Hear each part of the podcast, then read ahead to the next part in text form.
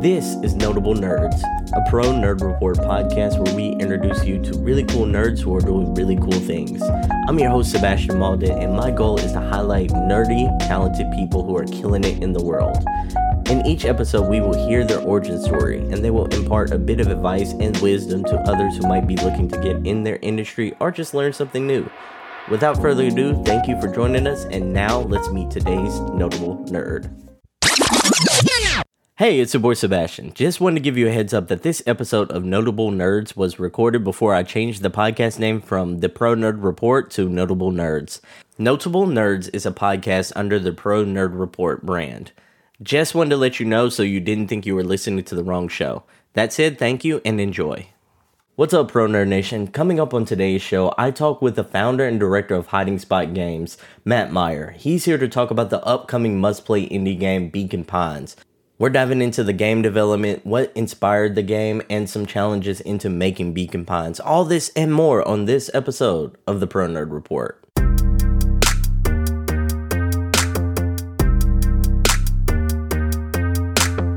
Ladies and gentlemen, I have a special guest with me today. Like I said in the intro, he is the founder and director of Hiding Spot Games. He's here to talk about his upcoming must play game, Beacon Pines. This is Matt Meyer. How are you doing, Matt? Doing good. A little tired with the release coming up, but doing pretty good. So, Matt, for people who may not know you, can you introduce yourself to the audience?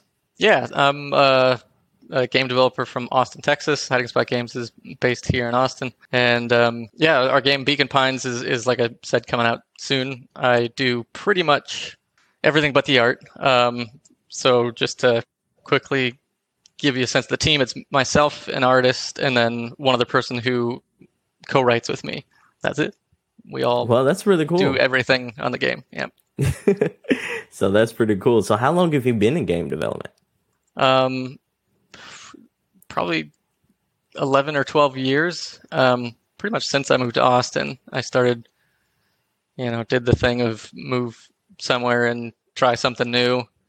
I didn't really know what I what I was going to do when I moved to Austin, but I had worked sort of as a corporate programmer drone in Chicago before I moved down, and decided to do something more interesting with my skill set. And I've always played music, so I wanted to like be able to put make music for games, and that seemed like the quickest way to get music in a game is to make a game myself. Then I get to put my own music in the game selfishly really cool. So, did all the mu- music come from you? Yeah. Okay, yeah, that's write, really dope. I right all the music for the games I've made. That is really cool. So, for all my first time guests, I have one putting you on the spot question based on your area of expertise. So, your video game based putting you on the spot question is going to be what is your top five games of all time? Um, the funny thing is, I, I don't play a whole lot of video games. I mean, what? it might actually be not too crazy of an answer for game developers because making games is sort of your life when you start doing it. It just takes it's so hard to make games. It takes so much time. But um, the games I've probably played most in my life, like Diablo, growing up, was something that I really got sucked into. Um, Diablo two, I guess, was when I was younger. I played.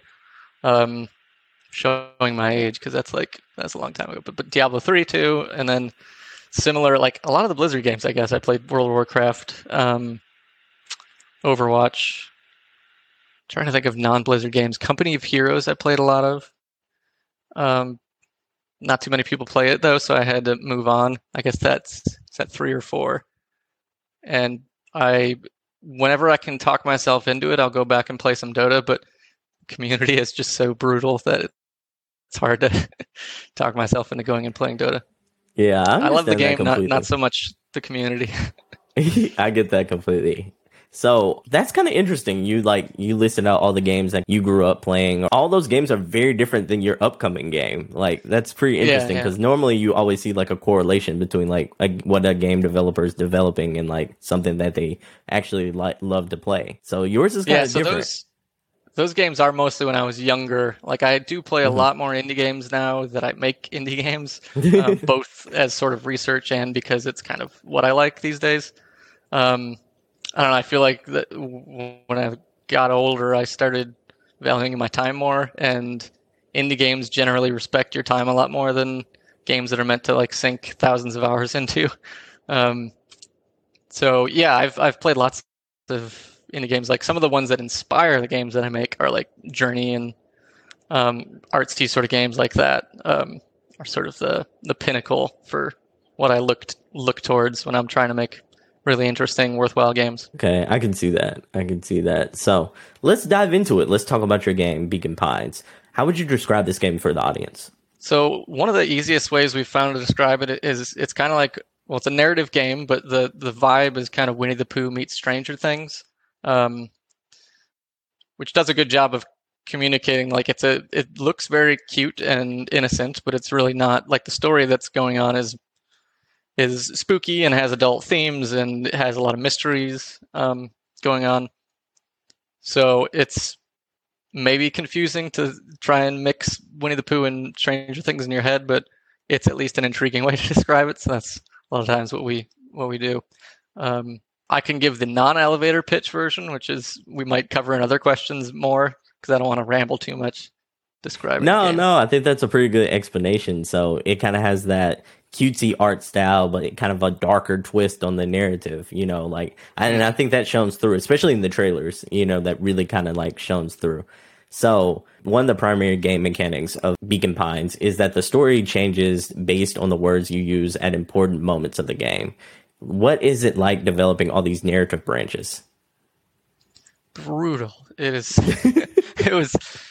Uh, I didn't know what I was getting into when we when we started this. Um, so one of the biggest things that we decided early on of all the decisions you have to make when you're making a game was when the player makes a choice, it's going to be an entirely different story. Um, not just like something's going to change between one character and another based on the choice you make, but it's like you're you're never going to see really the same thing twice if you go back and cha- make a different choice, which again we might get to, but that's a, another one of the core mechanics is being able to just change your decisions. Sort of, we build in saves coming right into the game mechanic, basically.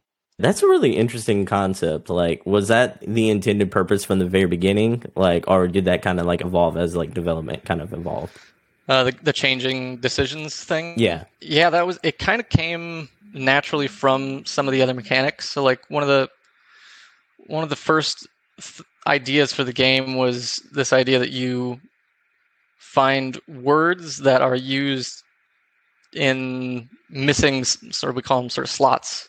Um, the in-game term is turning points. So you'll at certain points in the game you'll be presented with um, some text that's a part of the story but has a word missing, and so you'll be able to select a word of you know whatever words actually are implemented and appropriate for that turning point.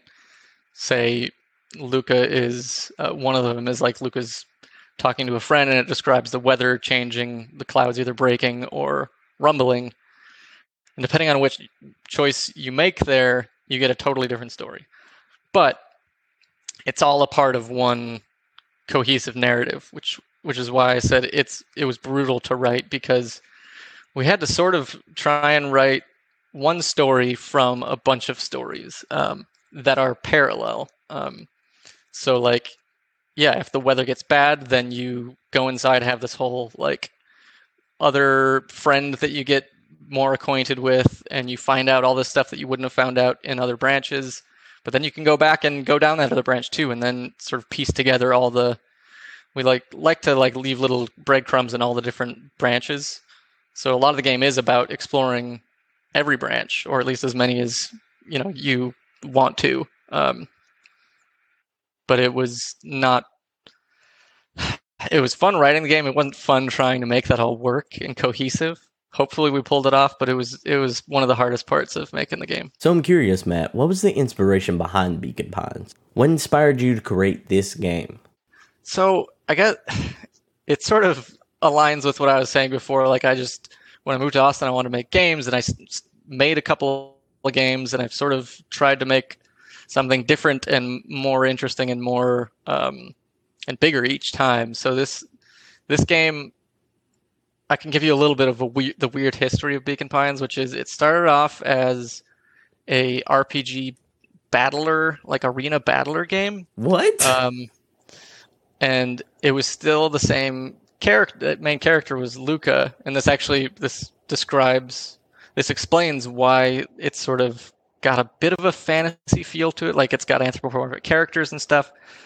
That also just came from the original prototype being sort of this. It was an RPG rhythm-based battler game, and so Ilsa, the artist, made all these sort of fantasy characters to go along with it, and it's sort of more natural to have anthropomorphic characters. Like there was these bird people enemies in the RPG battler and stuff like that. But Luka was there. He was the the character that you played as. The battle stuff didn't we never really found the fun there. It was a cool idea, but I prototyped a whole bunch of ideas and it never really came together. Whereas the thing that came together was the story, like this character of Luka. We started putting in pieces for exploring the environment, like between the battles, and decided to just throw away the battle part and keep all the in between bits because that was the only thing that felt kind of promising and, and interesting. And that's probably largely thanks to just Ilsa's art is so amazing that like these characters need more story. Like they're you really want even just seeing the, the art, you want to learn more about the characters. A lot of this takes place in a storybook. Was that like the inspiration from the beginning as well? Um, well, after you evolved from like the battle mechanic, did that quickly become yeah, that was sort of apparent? another that was sort of another evolution after after just focusing on the narrative side of it. Um, that's when I started playing around with the idea of just words that you would collect. Um, I guess one of the concerns when you're, like I said, making games is hard, and it's even harder to survive making games. Um, so I try, I try my best to b- both make games that I want to make and I think are worthwhile, make a living doing it, and and that's that's hard to do. So you have to keep in mind, like, okay, I'm throwing away the thing that was sort of the hooky part, the battle rhythm game. Um, which is was kind of the one thing that like stood out about it at at that point. So I needed something else. If we're gonna make it just about a narrative, we need some other hook, and so that's where the charms and the putting a word in an empty spot in the story to totally change the story came about. That felt like uh, something interesting we hadn't seen in other narrative games. Most narrative games, you get sort of a selection, a prompt for like, here's three sentences you could say or three responses you can give, and it's just presented to you as that. Um, and we found a lot of interesting things came from the charms that you collect. Is a you can bring them with you, so it's sort of like your choices are in your inventory as opposed to just being presented to you in a conversation with the characters that you run across. So you get the charm break like you can use in the crowd, but that's all or in the cloud section I was just talking about. But that's also a word you could potentially go to a different branch and use in a totally different turning point. So it's it's different than just being presented with these selections of options. You're carrying the options with you, which then led to, to choose your words carefully, and so does. Yeah. You know, so I'll, I'll come around to really actually is. answering your question now about the book. Um, I almost forgot. So the book was yeah the next step in sort of figuring out what the theming is and how the mechanics work. Um, the book always felt like such a good fit for both Ilsa's art and the the way we were telling a story. Some of the early concept art that Ilsa did for the exploring around the world part of the game was these sort of faded edged almost looked like illustrations out of a storybook um, environments and we we spent a lot of time going back and forth like okay well how are we going to make put this into like connect the areas? Like we've got this one faded edged little area. Are we going to how are we going to connect it with the next area that you have to go to and explore? And we just decided to just leave it as is. Like it's it's sort of like a page out of a storybook. When you leave one area i might start calling them ramas because we shorthand call them ramas instead of like diorama because they kind of look like dioramas but it's a long word to say over and over again when you're talking about the game.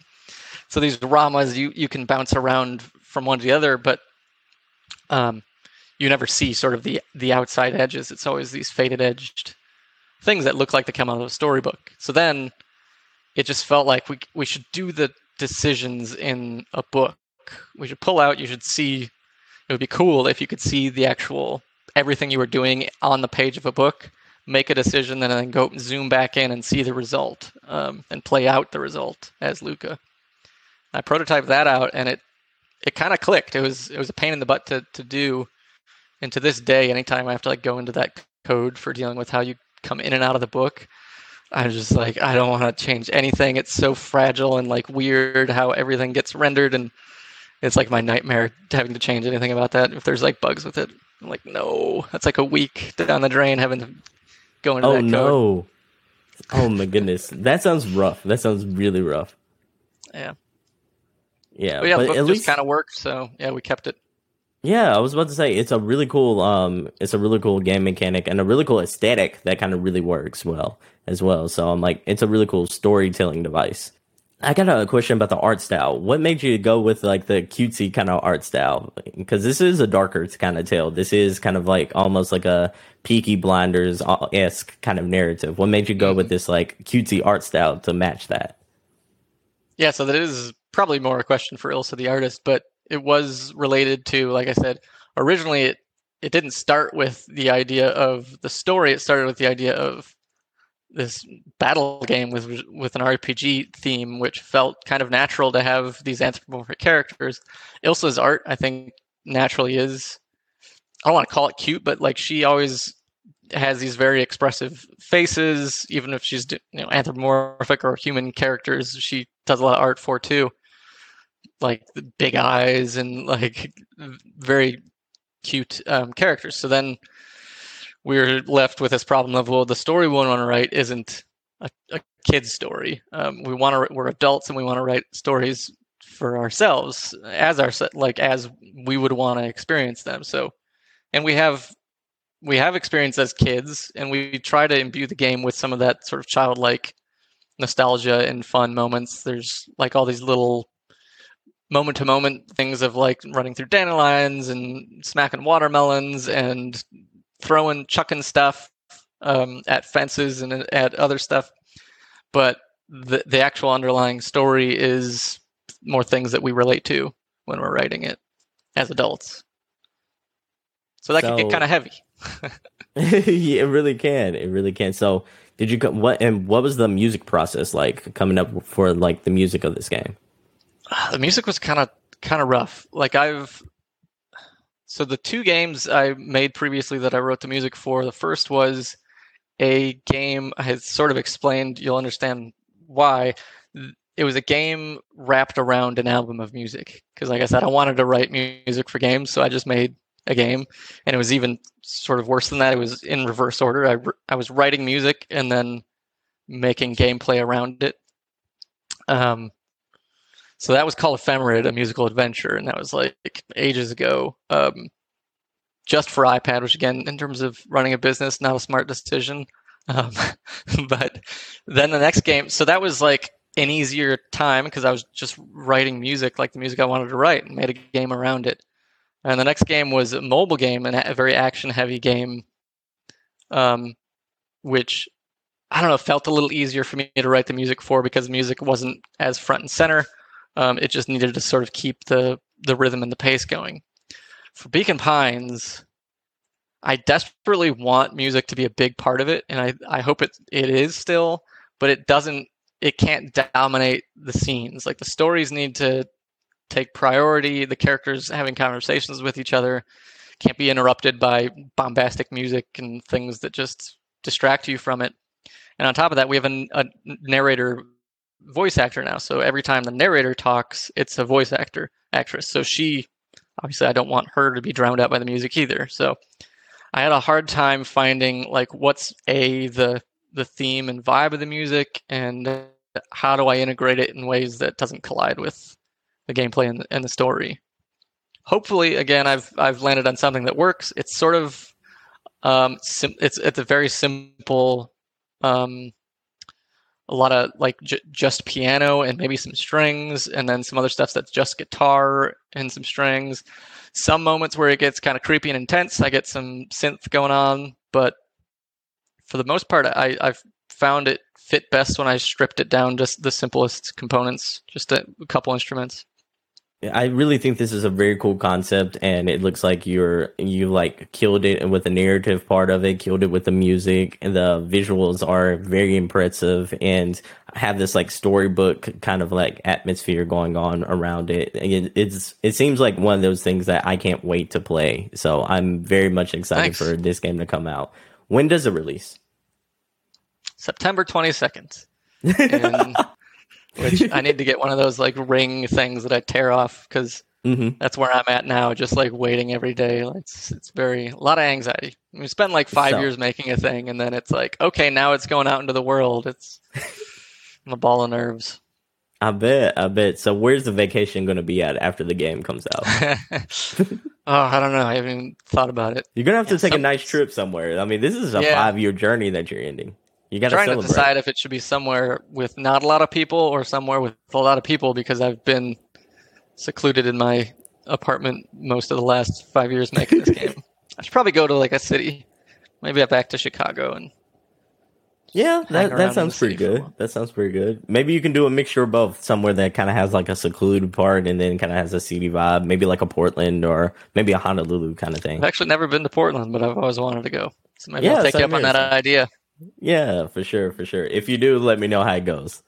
Okay. Matt, I got to tell you, thank you so much for being on the show today. I'm very much looking forward to playing Beacon Pines when it comes out. Before we go, though, where can the good people find you?